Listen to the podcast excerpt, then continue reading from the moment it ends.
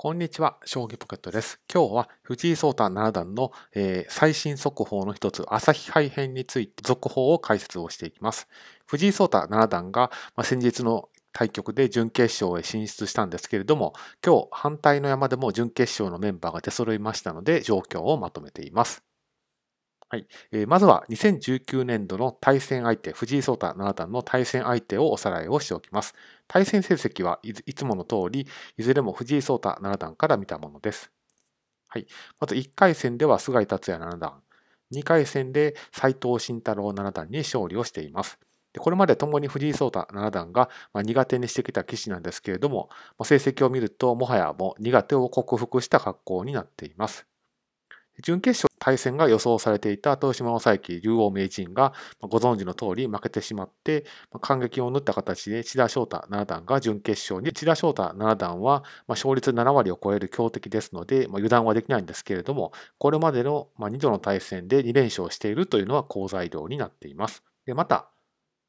まあ、次のスライドで詳しく触れるんですけれども、豊島正幸竜王名人に並ぶ強敵で、まあ、決勝での対戦が予想されていた渡辺明三冠も今日負けてしまいましたので、えー、長瀬拓也二冠が残ってはいるんですけれども、まあ、かなりの追い風が吹いていると見ていいと思います。将棋ポケットです。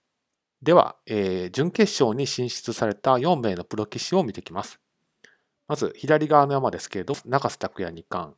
えー、勝率は7割2分2厘で、レートは1950と。まあ、トップ集団の中でもかなりの上位にいる方というふうに評価していいと思います。これまで公式戦での対戦はありませんで、えー、長瀬拓也二冠はこれまでタイトル戦の挑戦4回でタイトル獲得は2期。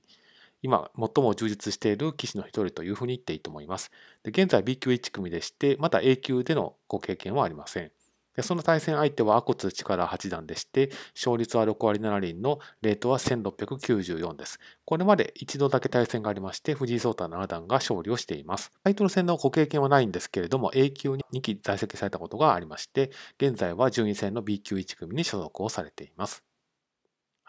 で、右側の山が千田翔太七段と藤井聡太七段です。で千田翔太七段は勝率が7割を超える総合プロ棋士の一人でして、レートは1855です。対戦成績はこれまで2度ありまして、2勝0敗になっています。これまでタイトル獲得はないんですけれども、挑戦は回ありまして、順位戦は B 級1組所属で A 級の在籍歴はまだありません。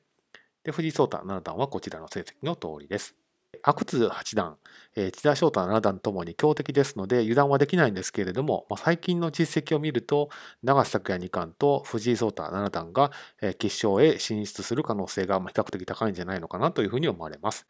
お二人はこれまで公式戦での対戦はないんですけれども、個人的な研究会で定期的に VS をされているそうですので、まあ、そこで成績は明らかにされていませんけれども、藤井聡太七段の方が分がいいそうです。